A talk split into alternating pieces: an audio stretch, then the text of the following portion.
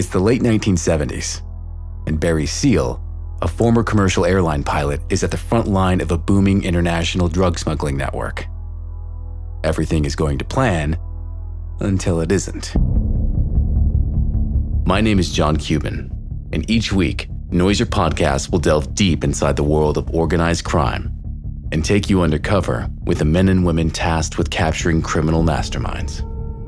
We take you to the front line of some of history's most infamous DEA missions. These guys are the real deal, and this is Real Narcos.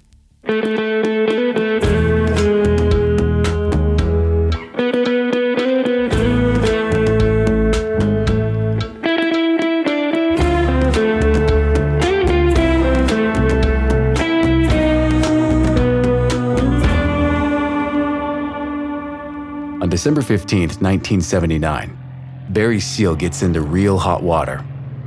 He's halfway through a job, on a stopover to refuel in the Central American country of Honduras.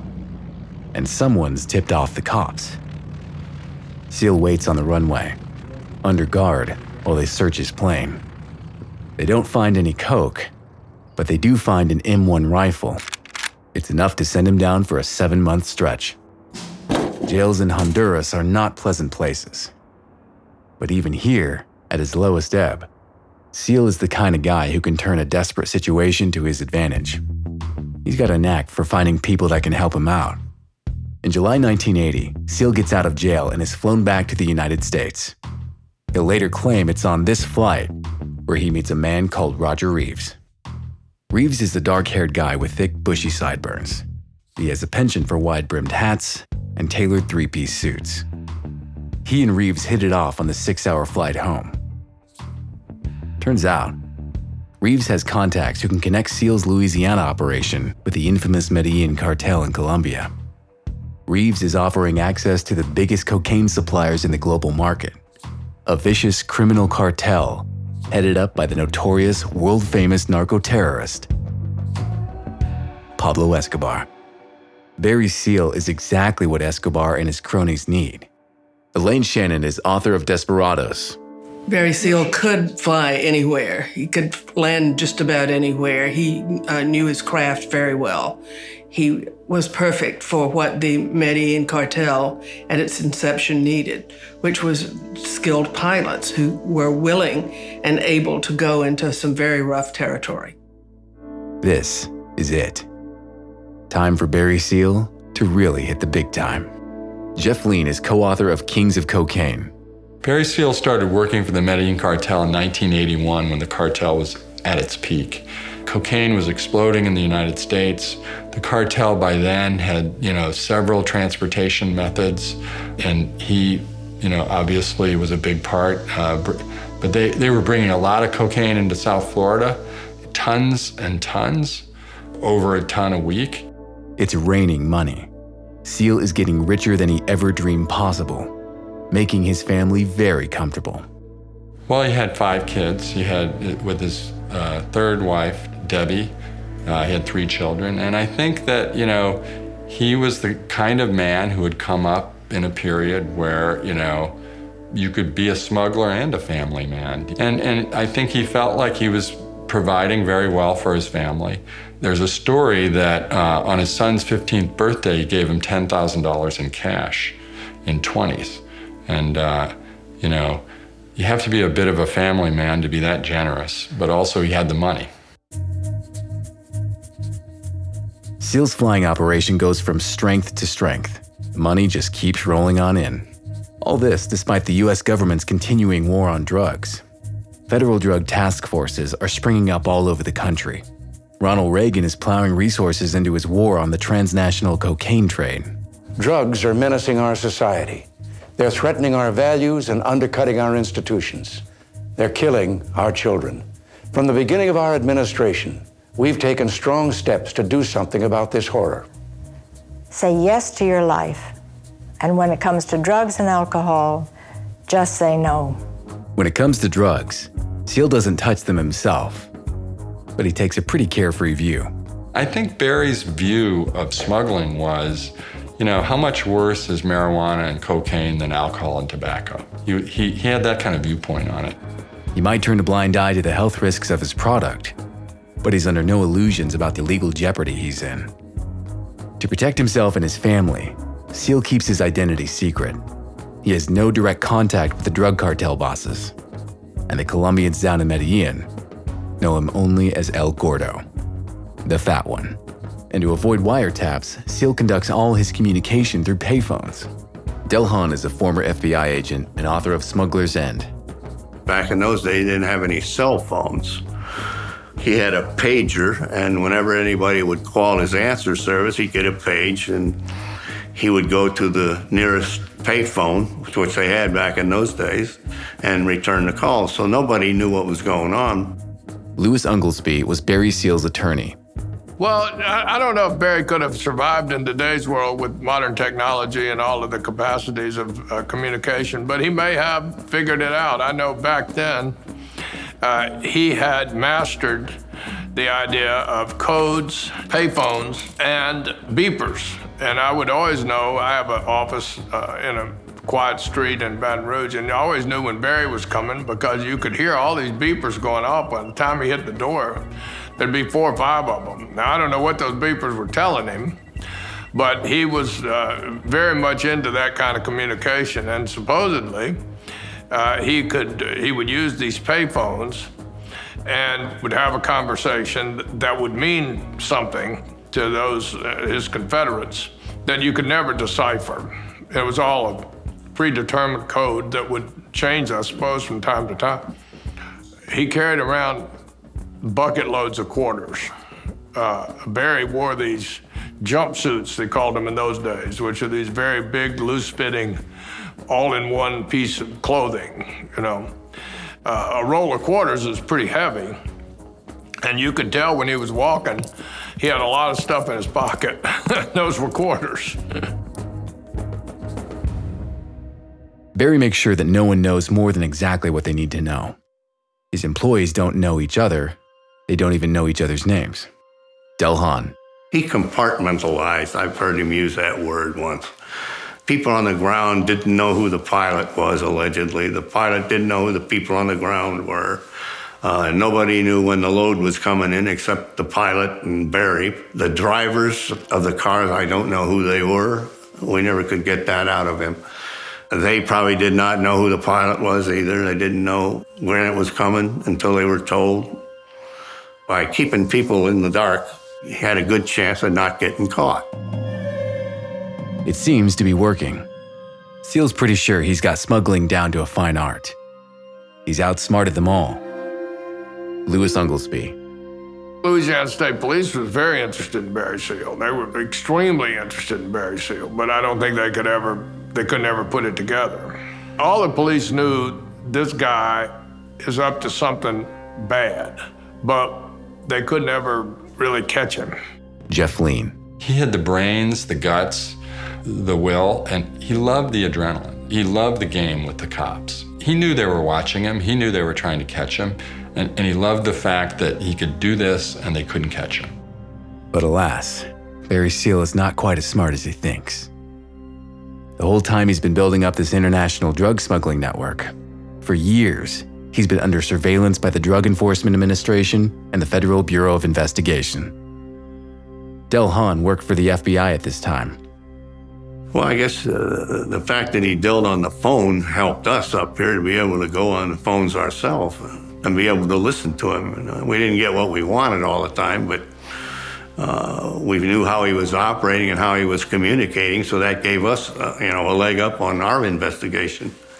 Uh, like I said, we didn't have cell phones. If we had, I don't know what we would have done. And We had at one time 10 payphones being monitored, and that's a lot of equipment to handle that many phones. I'm historian Ruth Goodman, host of Noiser's newest podcast, The Curious History of Your Home. I've spent my life investigating the hidden history of everyday objects.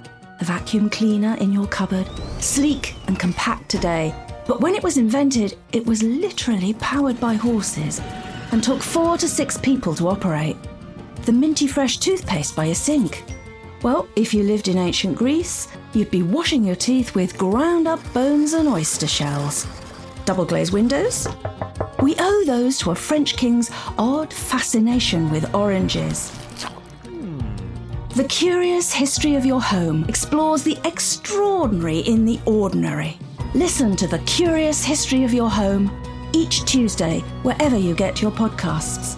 From award winning podcasters Noiser, The Curious History of Your Home.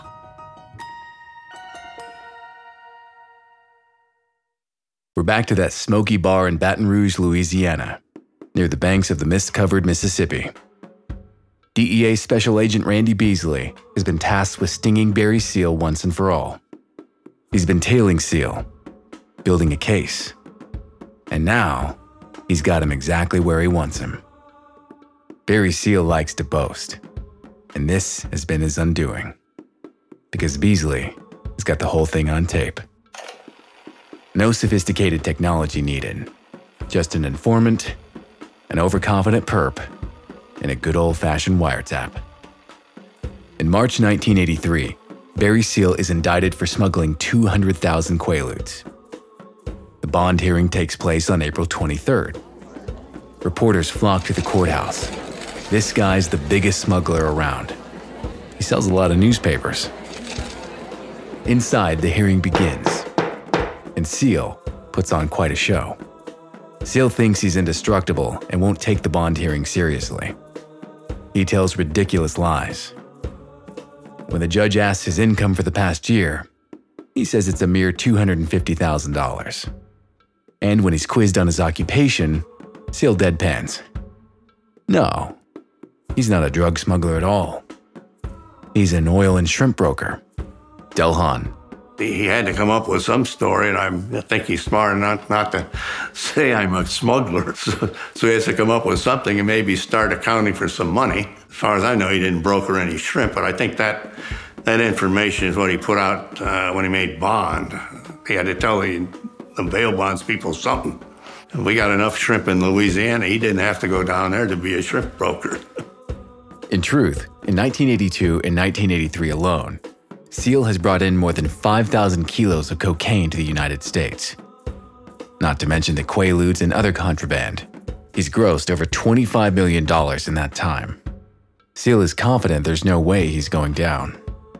But as the trial comes to an end on March 17, 1984, the jury finds him guilty. It's a bullet between the eyes. Seal is staring at a 10 year sentence. As the cops lead him out of the court in handcuffs, Barry catches his wife's eye. He's a family man at heart. Seal can't bear his wife Deborah seeing him locked up as a criminal. Jeff Leen. I interviewed Deborah, his third wife. Theirs was a very strong and powerful love affair, and she, you know, she worshiped Barry. She thought the world of him. Del Hahn. He didn't want to go to jail at all, I don't believe, and most people don't. But he was looking at substantial time, and it would be federal time. He didn't see his kids. I mean, that had to bother him. It's not like he was some ogre that didn't love his kids and wife. Uh, so I'm sure that bothered him too. And I think that that was a great motivator to him. He didn't want to go to jail. Seal is willing to do whatever it takes to save his own neck. To this end, he breaks the golden rule of drug traffickers. He tries to cut a deal with the DEA. Seal and his attorneys manage to get a meeting with the agents on the case. He's willing to flip to become an informant. As they sit down to talk, Seal is in his element. He teases the agents, stirring their interest with little bits of intel on the suppliers he works with down in Colombia. At first, they dismiss Seal as a consummate liar. But Bob Joura, new to the DEA's Miami division, is willing to take a chance. Joura and his partner, Ernest Jake Jacobsen, grill Seal about what he can actually offer. Bob Joura was the group supervisor for Group 7, and so he was in a management position and uh, very experienced agent, very professional.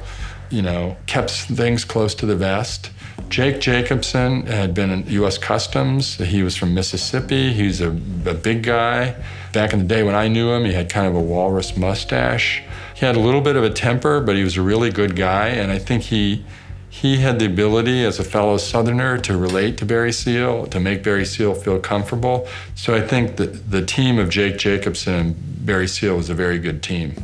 From where the agents are sat, if Seal can deliver, they could deal a fatal blow to the flow of illegal drugs into the USA and make a name for themselves. You know, the DEA is a government agency, and as such, it's a big bureaucracy. They used to have a saying that uh, big cases, big problems, medium cases, medium problems, small cases, small problems, no cases, no problems. So that was the joke they would make. But the truth is that a big case like this could make your career. And you know, there's all kinds of incentives that go with that. Uh, you know, you could win all kinds of awards. They were staring at the kind of case that, that would change their career. And I think they, they knew it. Well, how credible was Seal? Well, he looked like a hot mess. He was fat, he was seemed to be undisciplined in the way he uh, ate and conducted himself, and he did some crazy things, or at least he said he did. As he undergoes extensive debriefings, Seal struggles with the level of scrutiny. But with the prospect of jail looming, he's not going to let this chance at freedom slip the classic Barry Seal kicked into operation, which is I can find a way out of this. I'm going to find my way out of this, but I'm going to be the best informant they've ever had. And I'm going to be such a good informant that I'm not going to have to spend a day in jail. So that's when, you know, the gears started working. Hey, I've got a lot to trade here. I have a lot of information and I can, you know, give them a case that they've never seen. I can outsmart everybody once again. The clock is ticking. The agents are unconvinced. But just before he runs out of time, Seal takes one last desperate gambit. He claims he can deliver the DEA's most wanted the head of the Medellin cocaine cartel, Pablo Escobar. Seal told a lot of stories, debriefings, whatever you want to call it, but the most enticing and ridiculous was that he could get Pablo Escobar, he could get him on a plane and take him someplace where the DEA could arrest him. Escobar was notoriously slippery. He was surrounded by his own army, large army. He had people uh, with listening devices. He had counter surveillance agents. He had all kinds of technology. He could buy anything he wanted, and he could buy just about anybody he wanted. So the idea that Pablo Escobar would get on an airplane with Barry Seal and fly away. That was pretty crazy. Now, the agents are listening. I think that with somebody like Barry Seal, they had a philosophy of let's see how far he can take us. You know, obviously, he's a charmer, he's a manipulator, he's trying to use them, but he has great incentive to make this case. As the meeting goes on, and Seal talks and talks. The agents grow gradually more convinced. What impressed the DEA agents about Barry Seal? Well, things that he said checked out. He could be corroborated.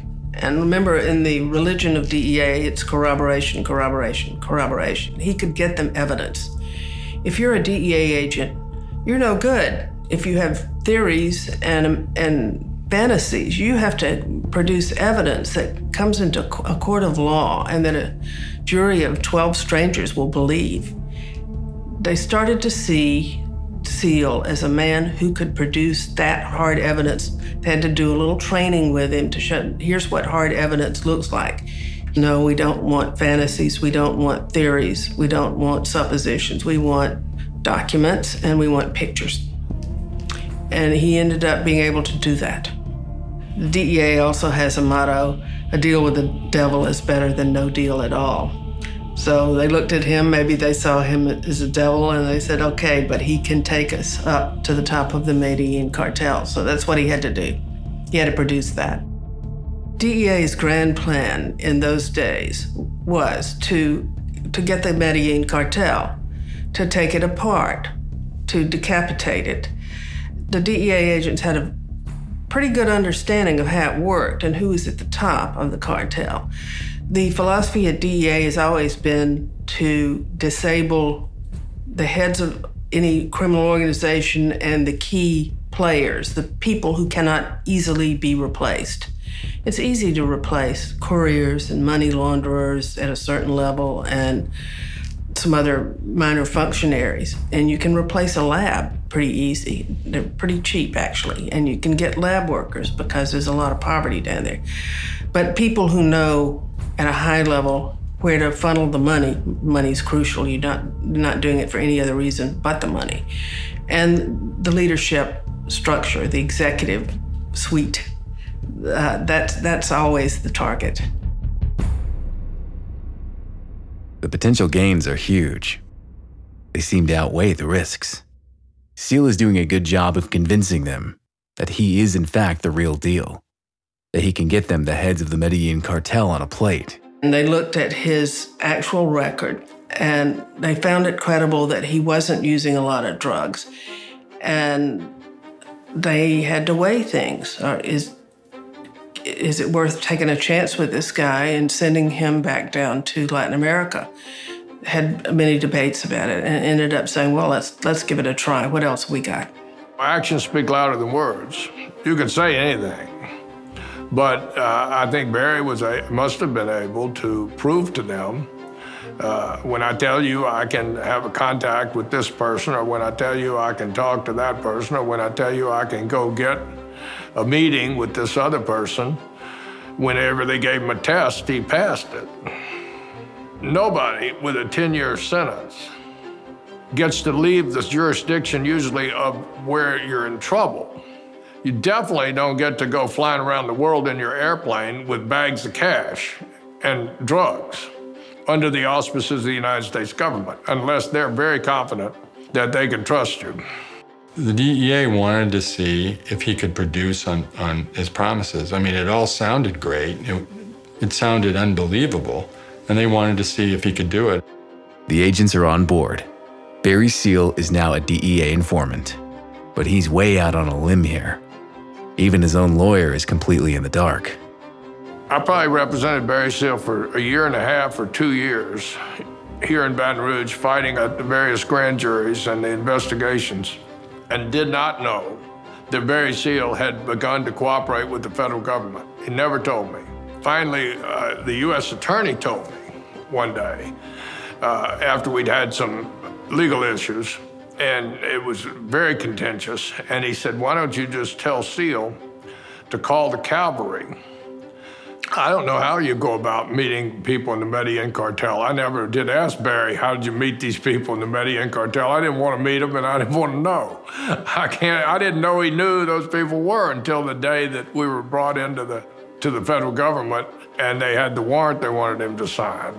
And all of that was disclosed to me. I didn't have any idea how he knew those people.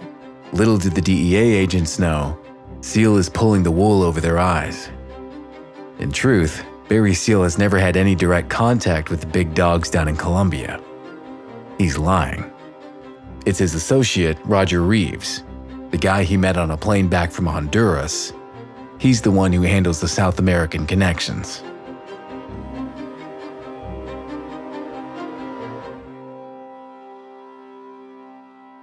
Seal is confident he's talked himself out of prison. But then the agents throw a curveball. They're not stupid. They're not just going to take Barry's word for it. They need confirmation that he does, in fact, have access to the cartel that he says he does. The agents tell Seal he'll have to call up his contacts in Medellin direct before they sanction anything. When an informant makes a claim to something, you have to try and verify. You can't take them just for their word. Uh, you, you have an obligation to find out if they are telling the truth or if they can do it. Otherwise, you're wasting your time. They've called his bluff, but Seal has one more move left to play. He might not know anyone down in Colombia, but he has at least got a few phone numbers. He calls a contact for the Medellin cartel and introduces himself under a fake name Ellis McKenzie. I'm sure that they probably figured, okay, show us. And uh, that my understanding is that's exactly what he did. He picked up the phone and called Lito Bustamante and said, I want to talk. I want to go to the top. I want to hold more and more and more.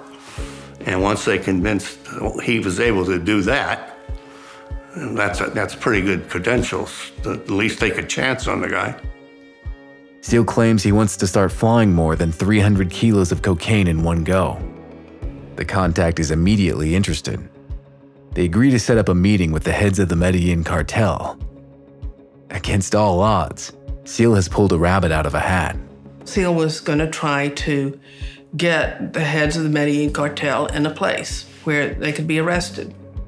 In exchange, DEA would go into court and tell the judge that Barry Seal had been a, an immense uh, help to dismantling the cartel. The DEA agents make no promises, but they agree that if Seal can deliver, his sentence is likely to be significantly reduced. So Barry enters a guilty plea to his indictment, and his sentencing is postponed. It's time to see what he can do for the government. Everything now hinges on whether he can deliver the goods to his DEA handlers. As far as the deal Barry Seal made with the uh, DEA, there wasn't anything specific like, if I do this, I'll get no time in prison. It was more, if I do the best I can for you, you'll do the best you can for me during my sentencing. But the idea was if he made the biggest drug case ever, he probably wouldn't have to do much, if any, time. And that was his goal. I mean, he was staring at a 10 year sentence. I can't speak for the CIA. I don't know. I only know that uh, Barry Seal uh, was considered, apparently, uh, at the time they all talked to me, a very important person. And by that I mean they being the various uh, alphabet agencies of the United States. And they wanted him to uh, assist them. I never was clear on how he did it. But he went from being in jail with a 10 year sentence to being allowed to fly all over the world, really, on behalf of the federal government uh, in his own airplanes. And so Seal's life as a DEA informant begins, with all the risks to his health and well being that that involves. Barry Seal took tremendous risk as a DEA informant because he was an agent of penetration. He was on his own. I've talked to many people who've been undercover, and if anybody suspects you, you have to talk your way out of it.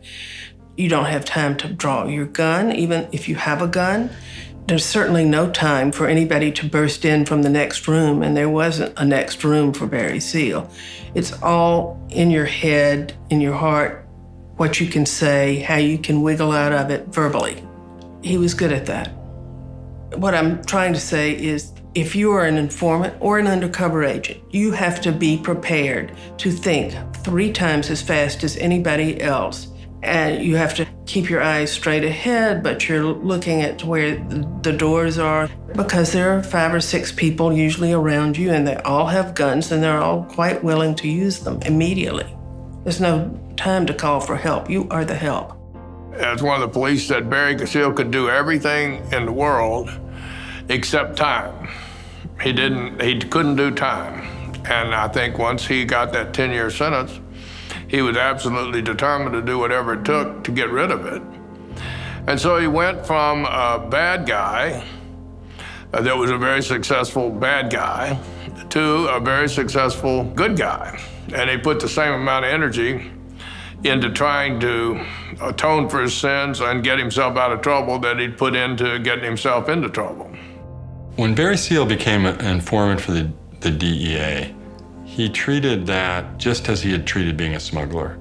If he was the best and smartest smuggler, he was going to be the best and smartest informant. So he was entirely professional. He also knew his life was on the line, but he still, I mean, he, he took risks uh, incredible risks. Uh, going down there to meet with them in person, you know, he didn't know that he wouldn't be compromised. He didn't know that he could be stepping into a death sentence. All these guys are adventure junkies. Everybody wants to be a pirate. All little boys, when they're little, they want to be a cowboy, they want to be a pirate. Here are adult pirates. Nothing else changes. How did Seal get his thrills when uh, acting as a DEA informant very easily.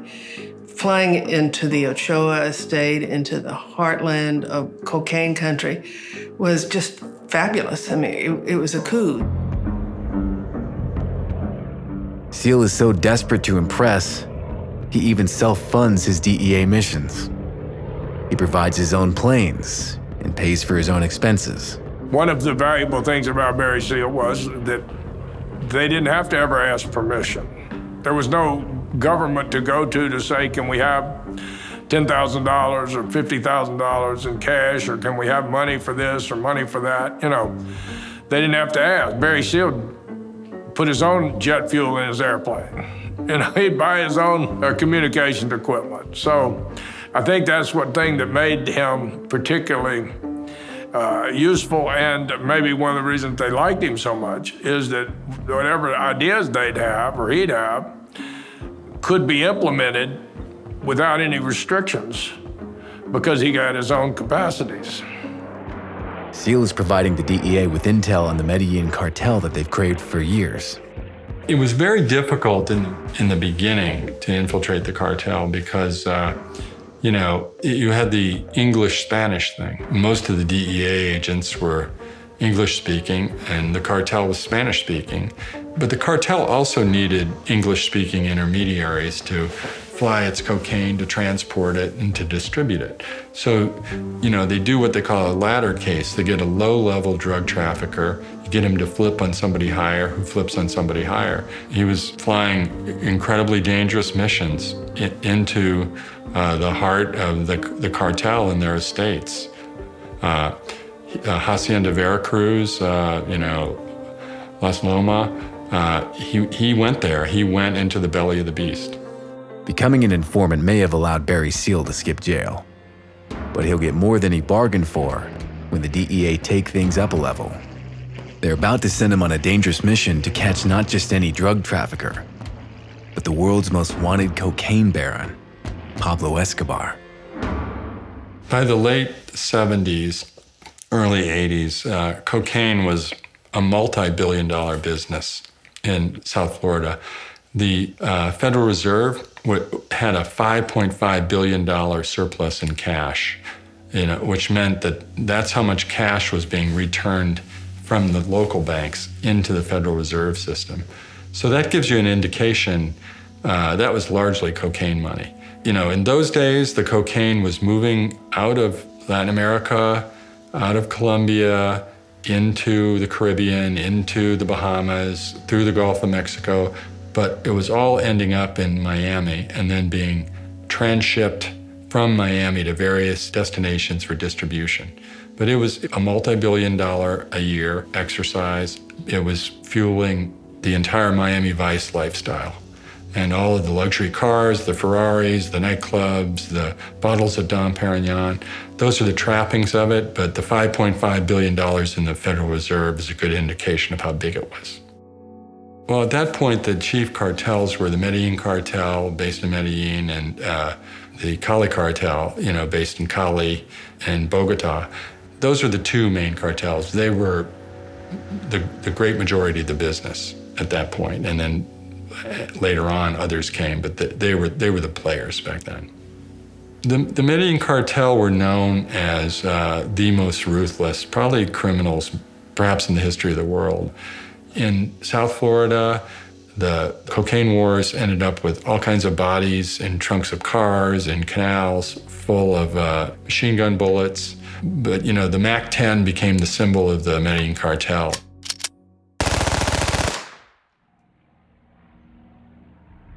April 8, 1984.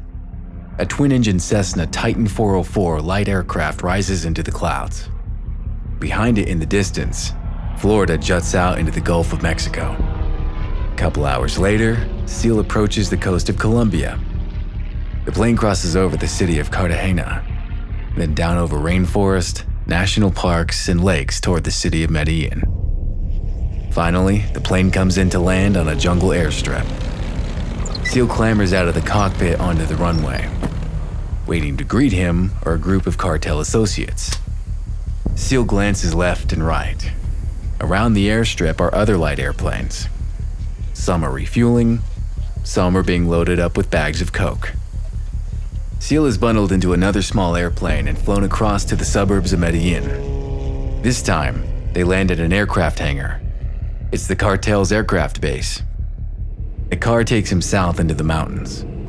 The winding roads overlook stunning views of the forest laden peaks, all kinds of shades of green. The car pulls into a vast country estate deep in the hills. Barry Seal is about to come face to face with the Medellin cartel for the very first time. Seal waits in the huge, ornate living room for his host to show. He's a confident kind of guy. But even so, the nerves are jangling.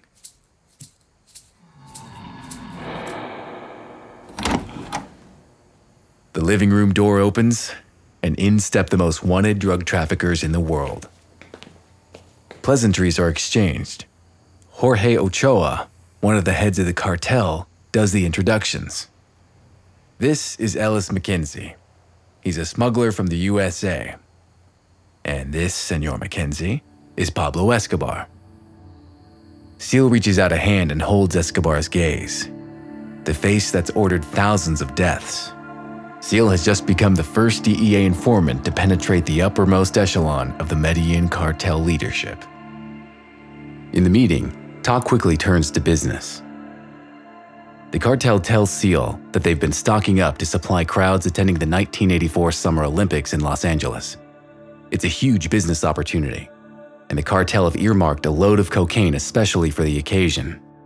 In 1984, the Olympics were going to be in Los Angeles. In the early 80s, the cartel's primary methods uh, were to get their cocaine into South Florida they weren't bringing it in to Los Angeles. They were bringing it into Miami, and then they were taking it from Miami to Los Angeles. And they knew that there would be a great demand for cocaine, especially at a big event with a lot of people like the Los Angeles Olympics.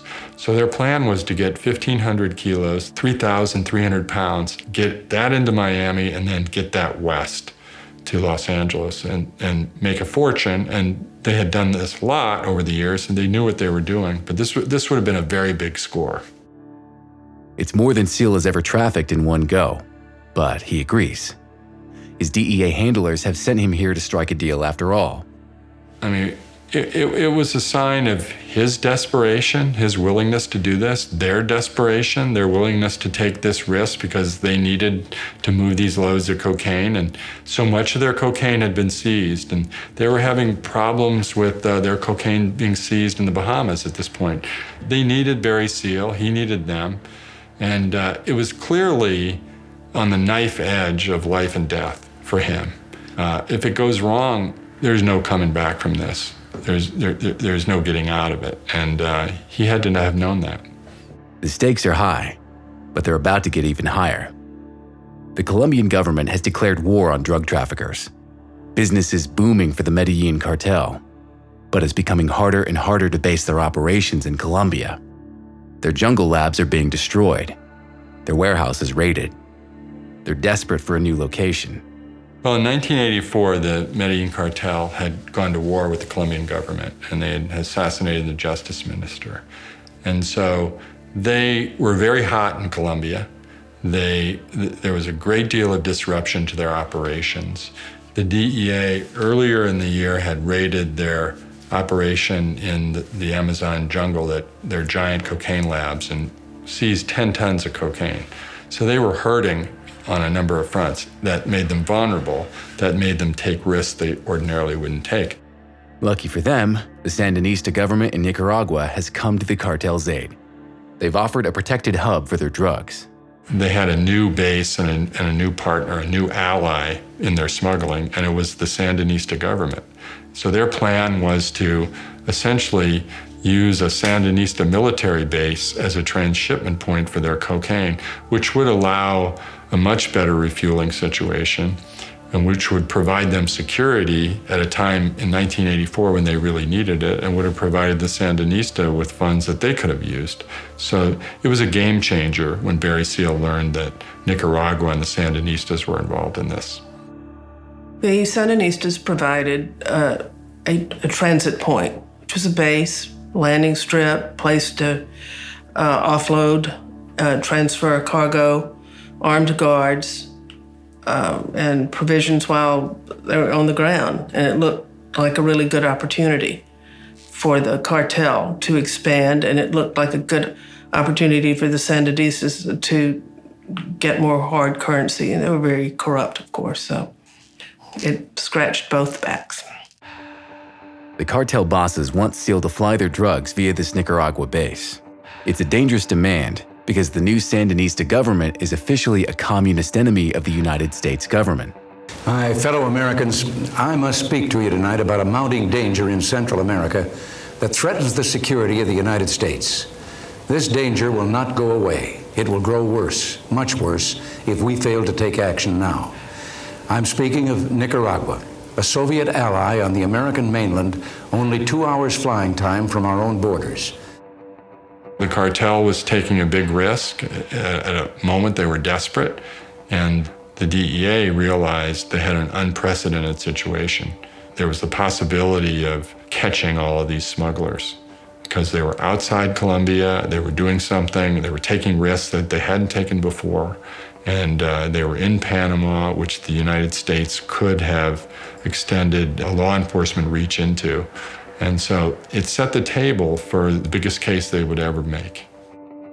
In an effort to overthrow the Sandinistas, Reagan is funding a local militia, the Contras. But this is highly controversial.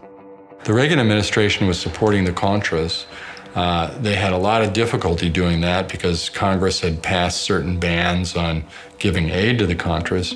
So they were they were fighting a public propaganda war to show, you see, not only are they communists, but they're communist drug smugglers, which made them even worse. So it, it would have been a giant propaganda coup for an administration that had a, as a priority supporting the freedom fighters of the Contras in, in Nicaragua the communist government of Nicaragua has launched a campaign to subvert and topple its democratic neighbors. The question the Congress of the United States will now answer is a simple one. Will we give the Nicaraguan democratic resistance the means to recapture their betrayed revolution, or will we turn our backs and ignore the malignancy in Managua until it spreads and becomes a mortal threat to the entire New World? Will we permit the Soviet Union to put a second Cuba, a second Libya, right on the doorstep of the United States. By promising the cartel he'll fly into Nicaragua, Seal is offering to put himself right in the middle of a brewing and potentially deadly conflict between his own country and a Soviet backed revolution in Central America.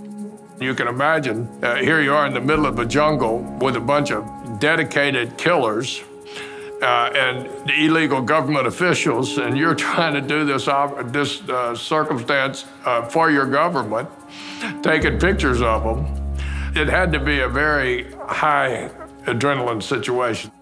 For the DEA, the news that the Medellin cartel will be in Nicaragua is music to their ears.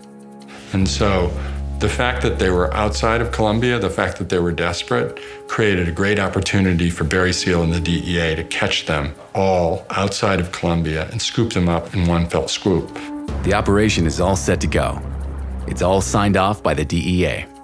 But the mission of a lifetime is put on hold, while Seal attends court to be sentenced on his drug smuggling charges. Well, while uh, Barry Seal was doing this undercover case with Miami DEA, he still had a case in uh, Fort Lauderdale, Broward County for Operation Screamer. So he was juggling all these different things and he had to go back to court and he was sentenced, but at that time, the judge or the, the officials weren't aware that he was involved in a live DEA operation. Seal's confident his status as an informant will keep him out of jail until the judge shocks everyone. May 23, 1984. The judge reads the sentence two consecutive five year sentences, 10 years inside. Seal thought he was off to Nicaragua, but now he's in the dock being taken into custody by U.S. Marshals. Seal's handlers, agents Bob Joura and Ernst Jacobsen, are incandescent. Turns out no one from the DEA or the U.S. Attorney's Office told the judge about Seal's cooperation. Now it looks like they've lost a highly connected informant right in the midst of pulling off the biggest case of its kind in U.S. history. It was a frantic period because this incredibly intense undercover operation is going on. Joura and Jacobsen are desperate. They pull out all the stops to get Seal released on an appeal bond. Their last ditch maneuverings just about come off. The judge has no choice but to back down, and Seal is released on an appeal bond. But there's one problem this roller coaster of a case is all over the press. Not just in Florida, but throughout the United States. Now the whole world knows that Barry Seal is a drug smuggler. The mission is still go. It has to be. The DEA are banking on the fact that given that the internet doesn't exist yet, at least not in a way most people can use, this is the 80s after all. News may not have reached the cartel. Seal has no choice but to continue as an informant, knowing his next flight could be his last. How seriously did Barry Seal take his new role as DEA informant? Well, like a lot of them, he took it very seriously because that was his one ticket to a lighter sentence and freedom soon.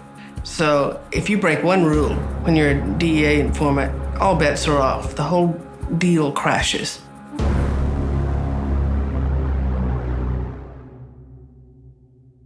Next time on Real Narcos. Everything goes up a level, several levels. Before he knows it, the freewheeling pilot from Baton Rouge, Louisiana, is on the front line of America's war against communism. Real Narcos is a Noiser podcast and World Media Rights co production, hosted by me, John Cuban. The series is created by Pascal Hughes, produced by Joel Duddle. It's been edited by Katrina Hughes, music by Oliver Baines from Flight Brigade. The sound mixer is Tom Pink. And this is Noiser's first ever podcast, so we would love to know what you think. If you have a moment, please leave us a review on Spotify, Apple Podcast, Stitcher, or wherever you listen to your favorite shows.